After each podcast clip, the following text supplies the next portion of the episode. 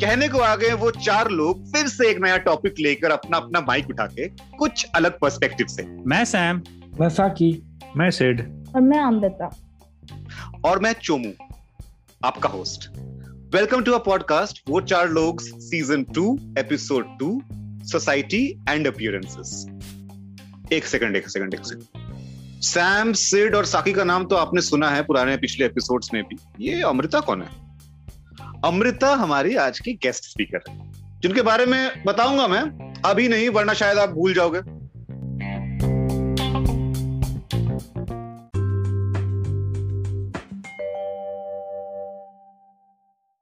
मेरा नाम ना बहुत कॉम्प्लिकेटेड है, सौम्योज्वल। तो ज़ाहिर सी बात है अलग अलग से निकनेम्स बन गए मेरे। कभी सोमू तो कभी सोम। ये एक आइडियल सिचुएशन हुई। रियलिटी में ना जो सोमू बनना था वो चोमू बन गया। जो सोम बनना था वो चोम बन गया। और क्यों ना बने? साइड पार्टीशन बाल 45-40 किलो वज़न हमेशा फॉर्मल कपड़े बचपन से चश्मा और खेल कूद एक्सेट्रा में दूर दूर तक कोई संबंध नहीं जिसका उसको लोग चोमू या चोमी बुलाएँगे ना। और क्या बुलाएँगे उसे? तो आखिर मुझे लगता है ऐसे लोग चोमू ही होते हैं। पर क्यों होते हैं ऐसे लोग चोमू? मोस्ट प्रॉब्ली अपियरेंस की वजह से ही शायद। और सही बात भी है। पतले को पतला, मोटे को मोटा, काले को काला और चोमू को चोमू नहीं बोलेंगे तो क्या बोलेंगे? अब तो शायद कितने साल हो गए, मुझे चोमू नाम से ही पुकारा जाता है।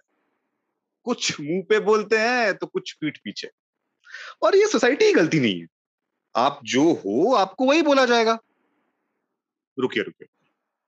इससे पहले आपको लगे कि ये पॉडकास्ट सुनना बंद कर दें और ये क्या ये बकवास कर रहा है, चोम, चोमू एंड ऑल मैं सोमू लास्ट टाइम उर्फ़ चोमू, ये बताना चाहता हूँ कि आपके अपियरेंस पे लोग अगर सालों से कमेंट मारते रहते हैं ना तो आपका कॉन्फिडेंस कम होता है और ग्रेजुअली आप इसी ट्रुथ को एक्सेप्ट कर लेते हो। आपके फ्रेंड्स शायद रियलाइज़ नहीं करते हैं but the damage is already been done वो एक कहावत है अंग्रेज़ी में everyone sees what you appear to be very few experience what you really are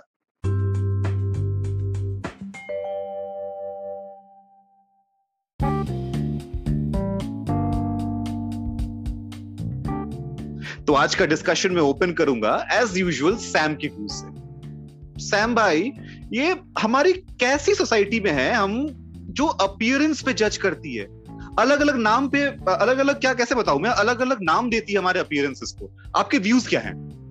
मैंने एक लाइन पढ़ी थी बहुत रिसेंटली योरकोट पे थी किन्हीं रचना ने लिखी थी। वो कहती हैं कि हर किसी के लिए एक सी नहीं होती। जी हाँ हर किसी के लिए एक सी नहीं होती।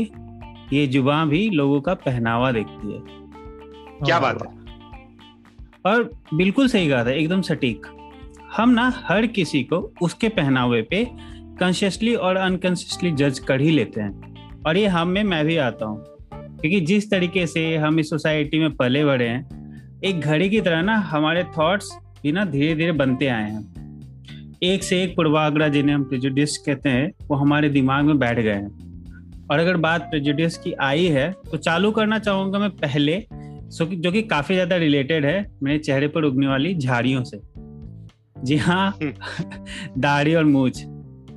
The glorious beard and the moustache बात करें अगर मूवीज़ की तो अगर आपको पुराने जमाने की मूवीज़ याद होगी तो उस टाइम पे जो विलेंस होते थे ना वो लंबे लंबे बाल रखते थे और उनकी हाँ. दाढ़ियाँ होती थी।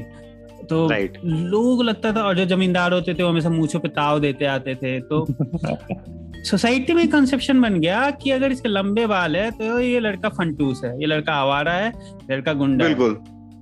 हम्म। और अगर क्लीन सेव्ड है तो जेंटलमैन है बहुत जेंटलमैन ट्रस्ट मी आज भी मैं अपने शहर जाता हूँ तो तीन चार लोग टोक देते हैं। उसमें एक दो रिलेटिव होते हैं एक दो रास्ते वाले होते हैं और एक दो आई डोंट नो कौन होते हैं। मतलब अनजान लोग जो भी गुजरा कि तुमने शेविंग नहीं की हुई है अजीब से लग रहे हो। अनजान नहीं जैसे दुकान पे दुकान पे गया तो हाँ. दुकानदार ने बोल दिया अरे बहुत दिन बाद दिख रहे हो लेकिन ये क्या कर रखा है? जंगली टाइप से क्यों बने हुए राइट right. सबका एक पॉइंट ऑफ़ व्यू है। हाँ सबका एक पॉइंट ऑफ़ व्यू है। And I will bet that ये वाला इंसिडेंट ना काफियों के साथ हुआ हुआ होगा। काफ़ी मतलब हाँ, हाँ, ये ये सब हाँ। मतलब मेरा सलून वाला बोलता है सर दाढ़ी बढ़ गया आपका आ जाइए आ जाइए सबके पास एक पॉइंट ऑफ़ व्यू सही बात है सबके साथ हुआ राइट एंड थैंकफुली थैंकफुली उन्हीं बॉलीवुड की मूवी का जिन्होंने अपग्रेड होके आजकल थोड़ा सा ट्रिम्ड बियर्ड फ़ैशन में ला दिया है और हमारी जान बचा ली है। वरना विदाउट बियर्ड हम्म। तो मैं बिना आई कार्ड की एंट्री नहीं ले सकता हूँ किसी बार में।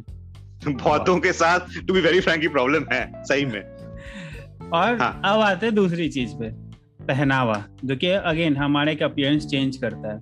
पता है, जाने अनजाने we have started associating the kind of clothes to kind of personalities to one person like I will give an example अगर किसी ने कुर्ता पहना और साइड से वो झोला लटका रखा है ना तो या तो आप उसको लेफ्टिस्ट जज करोगे, या आप उसको आर्टिस्ट बोलोगे और अगर गलती से बंदा दिल्ली में दिख गया तो उसको जेएनयू का स्टूडेंट बोलोगे। जेएनयू का राइट राइट बट मैं बता रहा हूँ ऐसा नहीं है ऐसा बिल्कुल नहीं है।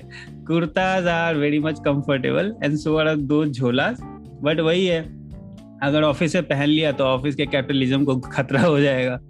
तो वो तो भला हो ऑफ़िस में इथनिक डे होते हैं तो वरना मेरा बस चले तो मैं तो हर दिन कुर्ता और धोती पहन के जाऊँ। लेकिन इधर भी एक प्रेजुडियस है। लोगों ने आइडेंटिटी बना दी है।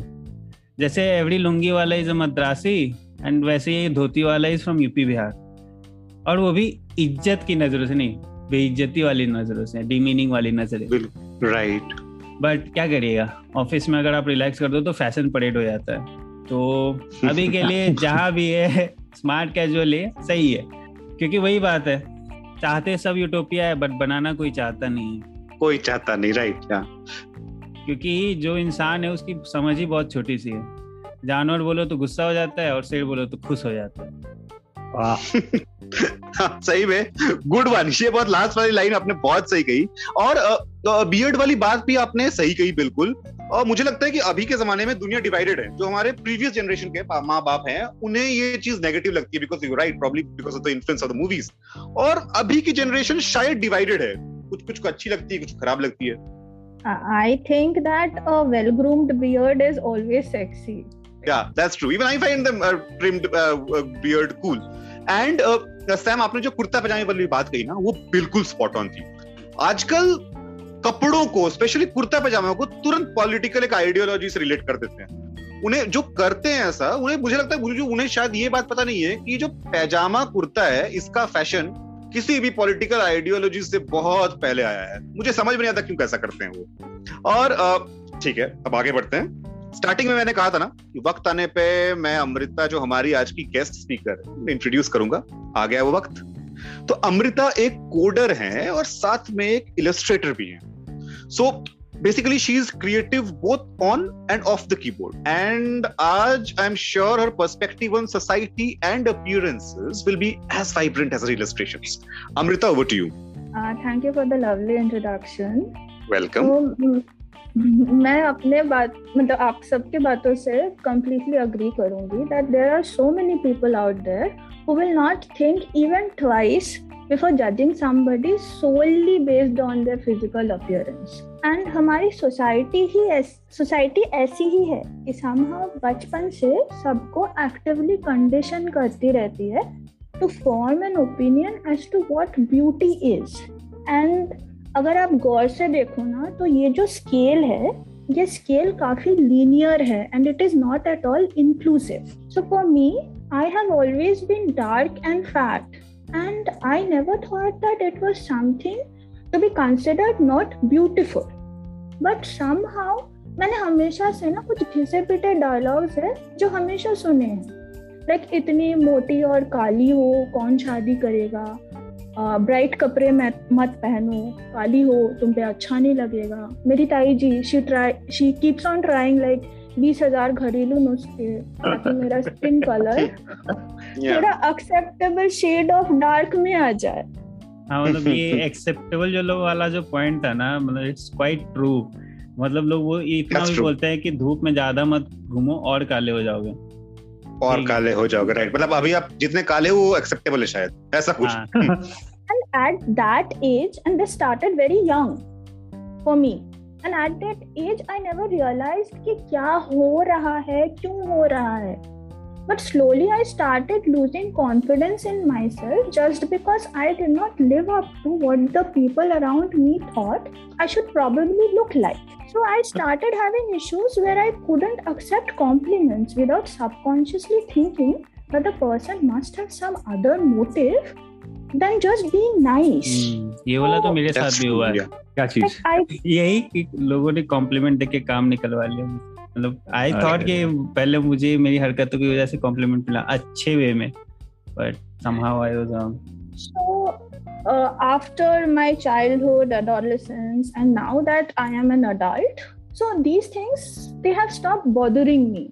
And I do not consciously seek validation for my physical appearance from somebody else. अब बात ये हुआ कि like, कुछ साल पहले से मेरी शादी की बात शुरू हुई रिश्ते आने लगे। So in one such case, लड़के के parents wanted to talk to me over the phone. And one fine evening उनका कॉल आया एंड उन्होंने उसमें ना हमसे बस तीन सवाल पूछा। लाइक फ़र्स्ट बेटा आप कैसे हो? सेकंड आपका जॉब कैसे चल रहा है? थर्ड आप फ़ोटोज़ में काफ़ी सावले लग रहे हो। क्या आप इतने ही. सावले हो?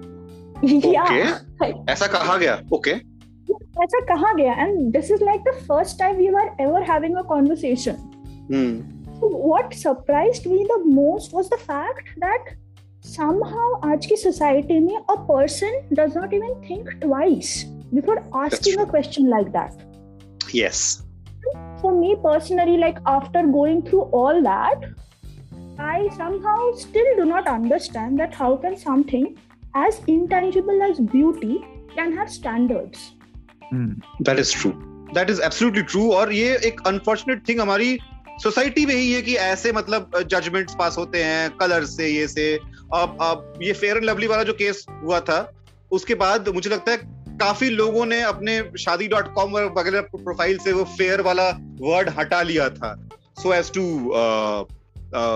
not fall prey to that thing इस इन सारी चीज़ों में अमृता की ये का ये किस्सा सुन के ना मुझे भी एक किस्सा याद आया अपनी माँ के लाइफ के ऊपर। मेरी माँ का ना माँ माँ is a very fair complexion blue eyes brown hairs तो बचपन में ना मोहल्ले के लोग बोलते थे कि ये इस घर की बेटी नहीं है इसे कहीं से उठा के लेके आए हैं। और इस राइट यस आप सोचिए आजू बाजू के घर वाले बोल रहे हैं ये इस घर की नहीं है। हाँ. तो उसके बाद क्या हुआ ना अब what happens people start succumbing to pressure तो इस सोसाइटी के प्रेशर से घर वाले आठ दस साल की होगी माँ। कॉम्प्लेक्शन को थोड़ा सा आपने जैसे कहा एक्सेप्टेबल रंग थोड़ा सा काला करने की कोशिश करने लगे। ये तो फिर भी एक बार एक्सेप्टेबल नहीं है फिर भी उसके ऊपर वीवर बर्ड के नेस्ट के टहनियों को जला के उसके रेसिड्यू को बाल पे लगाते थे और सोचते थे कि शायद इससे बाल थोड़े काले हो जाए। यार ये इसमें हाय। ना दो दो चीज़ एक तो बेचारे का घोंसला तोड़ दिया और ऊपर से ही छिछोरी हरकत कर दी। सीरियसली आप बताइए।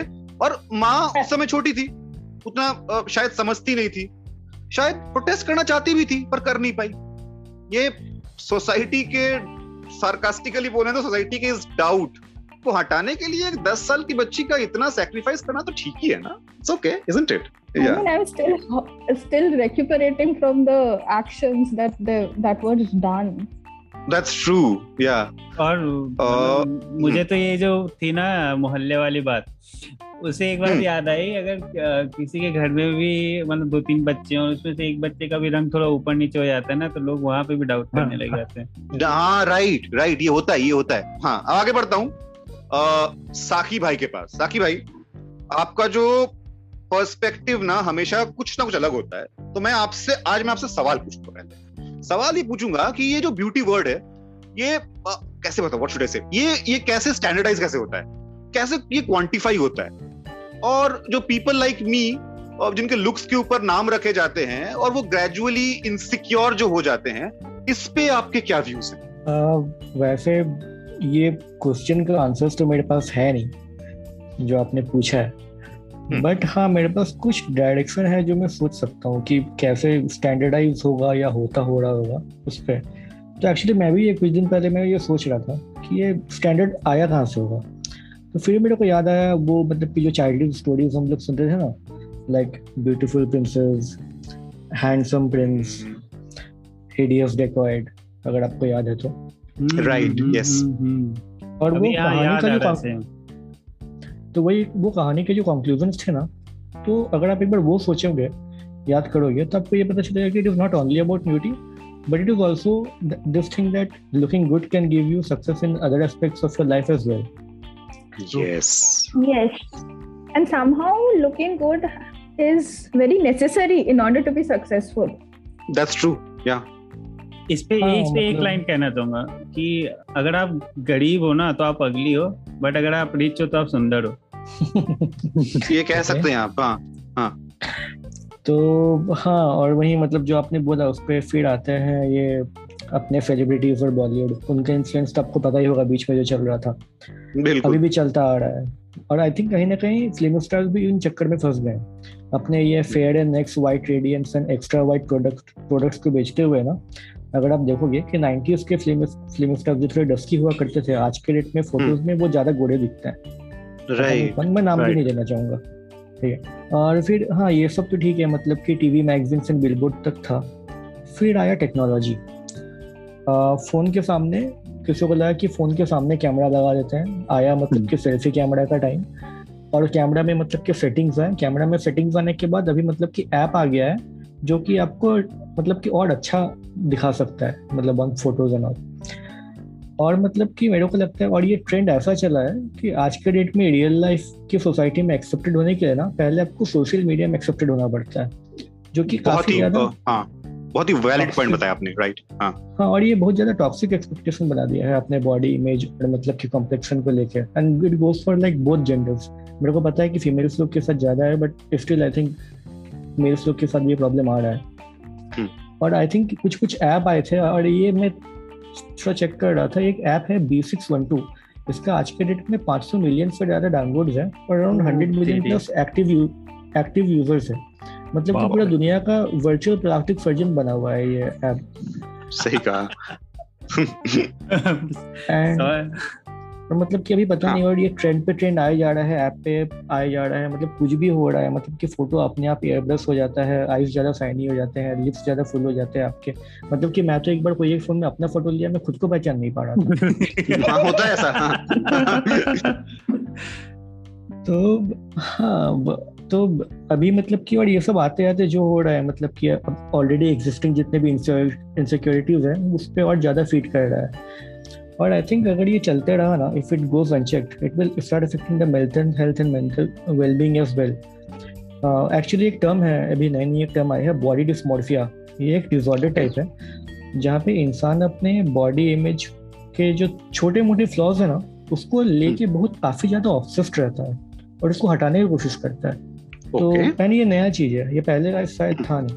तो हाँ और अगर मतलब कि मेरे को तो वही लगता है कि आई थिंक अपने जो नए और यंगर जनरेशन है, जो कि सो कॉल्ड मतलब कि आज के डेट में इंस्टाग्राम और फेसबुक मतलब कि बारह तेरह साल से यूज़ कर रहे हैं, उन लोग को इस चीज़ के बारे में अवेयरनेस बताई जानी चाहिए। क्योंकि ये अगर प्रॉब्लम चलता जाएगा और उन लोग को पता नहीं चलेगा कि वो इतने टॉक्सिसिटी में वो खुद ऐसे फंस जाएँगे, उनको भी समझ में नहीं आएगा। And I think it is much needed now that that is absolutely true साकी uh, मुझे भी लगता है कि यंगर जो लोग हैं द यंगर जनरेशन उन्हें एटलीस्ट ये चीज़ uh, बतानी चाहिए they should be made aware कि calling people names on their appearances is not cool और हम्म। अगर आप ऐसा कर रहे हो तो शायद किसी के मेंटल स्टेट किसी के मेंटल हेल्थ को डिस्टर्ब कर रहे हो। या Hmm. so And शायद नहीं वो होता ही है। Is- over a prolonged period of time it does affect. It does, it does. That is true actually parents को भी थोड़ा केयरफुल रहना पड़ता है क्योंकि अभी मैं कुछ दिन पहले देख रहा था तो एक जान पहचान की दीदी हमारी I think her daughter is I think ten eleven और वो उसकी उनका खुद का अकाउंट बना ली है मतलब वो खुद ऑपरेट कर रही है जिसमें उसको पे हाँ। लिपस्टिक लगा रही है वो डांस कर रही है and dance to songs which doesn't suit a 10 year old girl like मतलब उसके दिमाग में अलग आ जाता है। तो ये पेरेंट्स का भी काफ़ी है कि just to just to like just to get that social media का का अटेंशन यू अटेंशन मतलब हाँ। Make accounts of your kids आप पोस्ट कर रहे हो। एंड अब जो कोई बच्चा 10 साल से ही शुरू हो गया है ऐसे उसका मेंटल स्टेट तो बाद में होगा ही मतलब उनका एक्सपेक्टेशन अलग लेवल पे ही होगा। यहाँ पे एक. काउंटर देना चाहूँगा कि एक्चुअली सही बात है पेरेंट्स में ही होना चाहिए। हमारे जो पेरेंट्स है ना उनके टाइम पे स्मार्टफ़ोन था नहीं। तो अगर बच्चा रोता हम्म। रहता था ना तो उसे वो मतलब उसका अटेंशन स्पैन अटेंशन वो खुद सीख करते थे एक हाथों से प्लेन बना के या अजीब अजीब आवाज़ निकाल के। बट अभी के लिए आप देखोगे ना किसी पेरेंट्स को they can't tolerate if their child is crying they just give them a smartphone play YouTube they themselves are That is- feeding that toxic person toxic thing to them. And now they ये- face the hmm. Absolutely yes ये आपने बहुत सही बात कही है। और ये बात भी सिड ने भी सही कही और हम लोग सबने ये सुना भी, साकी ने भी कहा कि यंगेस्ट पीपल से शुरू करना बहुत ज़रूरी है। और उन्हें ऐसे एक एनवायरमेंट में शायद बड़ा करना ज़रूरी है कि वो appearance commenting if that's a word ये वो चीज़ ना सीखे। ये हमारी ज़िम्मेदारी है आगे की जनरेशन के लिए। सिड भाई now I will pass the baton to you you raise a very valid point आपके क्या पर्सपेक्टिव है इसमें? वैसे अभी तक तो डिस्कशन काफ़ी सही रहा है और जहाँ तक ये अपीयरेंस बेस्ड जजमेंट की बात है तो इसका शिकार तो मैं खुद ही था। कॉलेज में मेरा नाम था Haddi H A double D I और आप लोग गेस तो कर ही सकते थे क्यों मालरिश दिखता था कुछ 48 किलो का बंदा। वैसे मुझे इतना फ़र्क नहीं पड़ता था। और फ्रैंकली बताऊँ तो आज के डेट में भी जब कोई कॉलेज का दोस्त बोलता है तो नॉस्टैल्जिक हो जाता हूँ। क्योंकि निकनेम तो आजकल बस दोस्त ही बोलेंगे जो अपने हैं। वरना कॉर्पोरेट में शुरू हो गया तो दिक्कत है। Hi Haddi manliest person can you do this so and so mails पे लिखा हुआ आ रहा है हड्डी हाँ। हाँ हाय हड्डी हाय चोमू तो hi Chomu how are you regards Chomu या हाँ। तो उस तो कॉलेज में ऐसा था कि जैसे लोगों ने कहा कि लोग का था मुझे इनफैक्ट कोई ज़्यादा फ़र्क नहीं पड़ता था। मैं काफ़ी आउटस्पोकन था काफियों को निकनेम्स देता था। और और मैं इस टाइम का बात कर रहा हूँ जब कॉलेज में एटमॉस्फेयर होता था कि लड़के लड़के आपस में वो मोहब्बत पिक्चर का गुरुकुल टाइप्स नहीं रहते थे कि लड़के अलग लड़कियाँ अलग बात नहीं करते थे। कोई अमिताभ बच्चन जैसा पर्सनालिटी रात शाम को घूम रहा है कि लड़के लड़के आपस में बात नहीं करें तो उस टाइम हम्म। बट मैं काफ़ी आराम से बात बात करता था। ये ना तो- शाहरुख खान अपने आप को शाहरुख खान बोल रहे है। मोहब्बत एक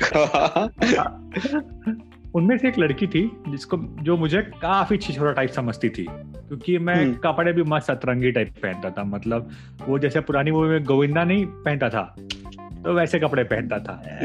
मूवीज़ में गोविंदा और सीरियल में जेठालाल। हाँ हाँ। तो थैंक गॉड कैमरा फ़ोन अच्छे नहीं थे वरना आज मेरे ऊपर मीम बन बन के फ़ेमस हो जाते हैं जैसे आज के डेट में रणवीर सिंह के साथ होते हैं। ओ भाई साहब उसके अंदर क्या जजमेंट पास होता है उस पे तो? उसके फ़ोटो सीरियसली मतलब हम लोग उस पे जजमेंट करते हैं हँसते हैं वो अपने बैंक अकाउंट में हंसता हुआ हम लोग का। दैट्स गुड गुड वन तो खैर उस लड़की ने फ़र्स्ट सेकेंड ईयर तो मुझसे पूरा सोशल डिस्टेंसिंग बना के रख रखा फुल लॉकडाउन टाइप अवॉइड बस मास्क पहनना बाकी था। लेकिन बाद में थर्ड थर्ड ईयर के आसपास किसी कल्चरल इवेंट के चक्कर में हमें कुछ काम करना पड़ा था साथ में। और दोस्ती हो गई। तो उसने बाद में बताया कि यार मैं तुम्हें तो बड़ा वियर्ड और छिछोरा टाइप समझती थी जैसे दिखते थे तुम जैसे कैरी करते थे अपने आप को। और आ, मैंने कहा अच्छा ये तो मुझे पता ही था।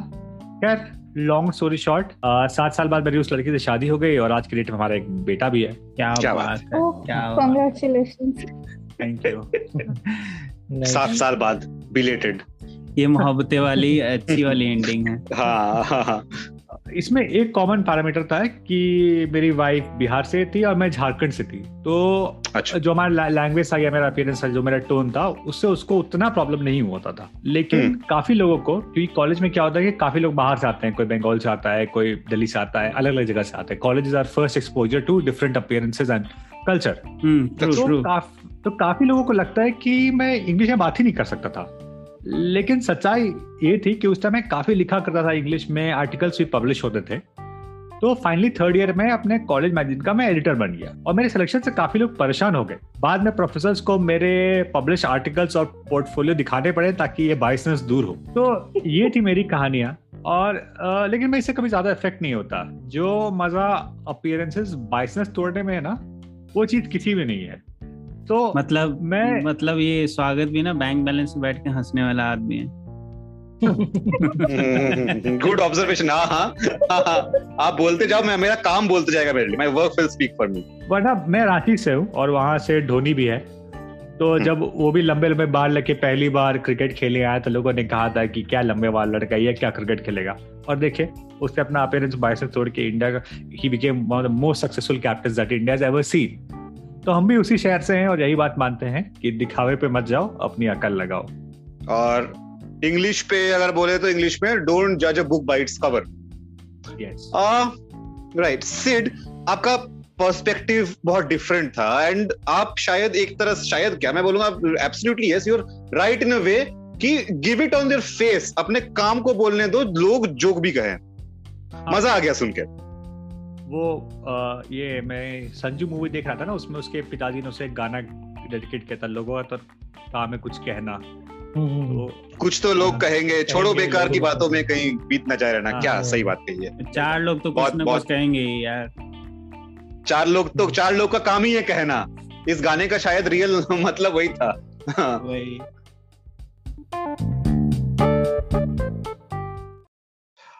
हमारा ना वो चार लोग का एक व्हाट्सएप ग्रुप है, जहाँ पे हम आइडियाज़ एक्सेट्रा डिस्कस करते हैं। कल शाम की बात है, कल साकी और सैम के बीच में एक डिस्कशन चल रहा था। मैं चुपचाप था, मैं चुपचाप पढ़ रहा था।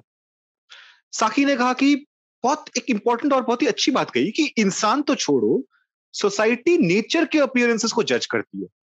काली बिल्ली अगर रास्ता क्रॉस करती है तो उसे बोलते हैं बैड ओमेन काली ही क्यों? गोल्डन क्यों नहीं?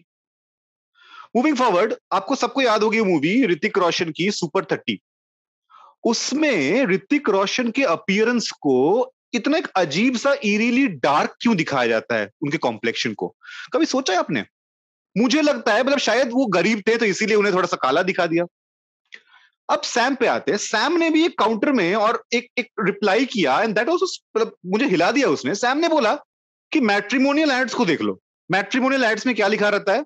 He wanted a fair, slim, educated bride for groom. Opposite जाओ. Wanted a fair, slim, convent, uh, sorry, a fair, slim, convent educated girl seeking handsome man. क्यों भाई?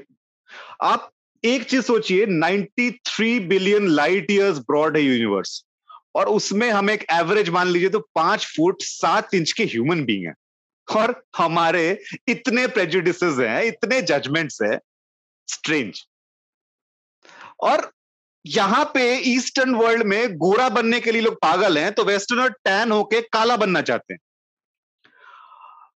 नहीं समझ आता मुझे, ये ये सारी चीज़ें मुझे मुझे समझ में नहीं आती। और मुझे लगता है कि जो सोसाइटी और ये जो अपियरेंस पे जजमेंट का यूनिवर्स है, ये भी कोरोना वायरस पैंडेमिक की तरह ही है। ये एक्सपोनेंशियली फैलते हैं ये सारे जजमेंट्स। अभी वर्क फ्रॉम होम है तो ये लॉकडाउन की तरह काम कर रहा है। सोसाइटी आपको देख नहीं पा रही है तो अपियरेंस पे कमेंट नहीं कर पा रही है। जैसे ही ये वर्क फ्रॉम होम खत्म होगा, ये फिर ये जजमेंट अपियरेंस के ऊपर जजमेंट की बीमारी कोविड की तरह फैलेगी। सबको होगी। हमें, आपको, सबको। कैसे रोके इसे? वैक्सीन से। एक सेकंड इसकी कौन सी वैक्सीन है भाई? किसने बनाई है वैक्सीन वैक्सीन आपको खुद बनानी है। बच्चों को अपियरेंस कमेंटिंग से दूर रखने की कोशिश कीजिए और बड़े। बड़े जो ऐसा करते हैं give them back two doses of verbal vaccine back to back thank you hello, खत्म नहीं हुआ। आपसे पूछना था, आपके पास इंस्टाग्राम अकाउंट है? है। तो वो चार लोग, चार विद डबल ए को जल्दी से ढूंढिए और फॉलो कीजिए। और अगर अकाउंट नहीं है तो जल्दी से खोलिए और फिर सब्सक्राइब कीजिए। देखिए, इससे आप एक पोलाइट प्रोफेशनल धमकी मान सकते हैं।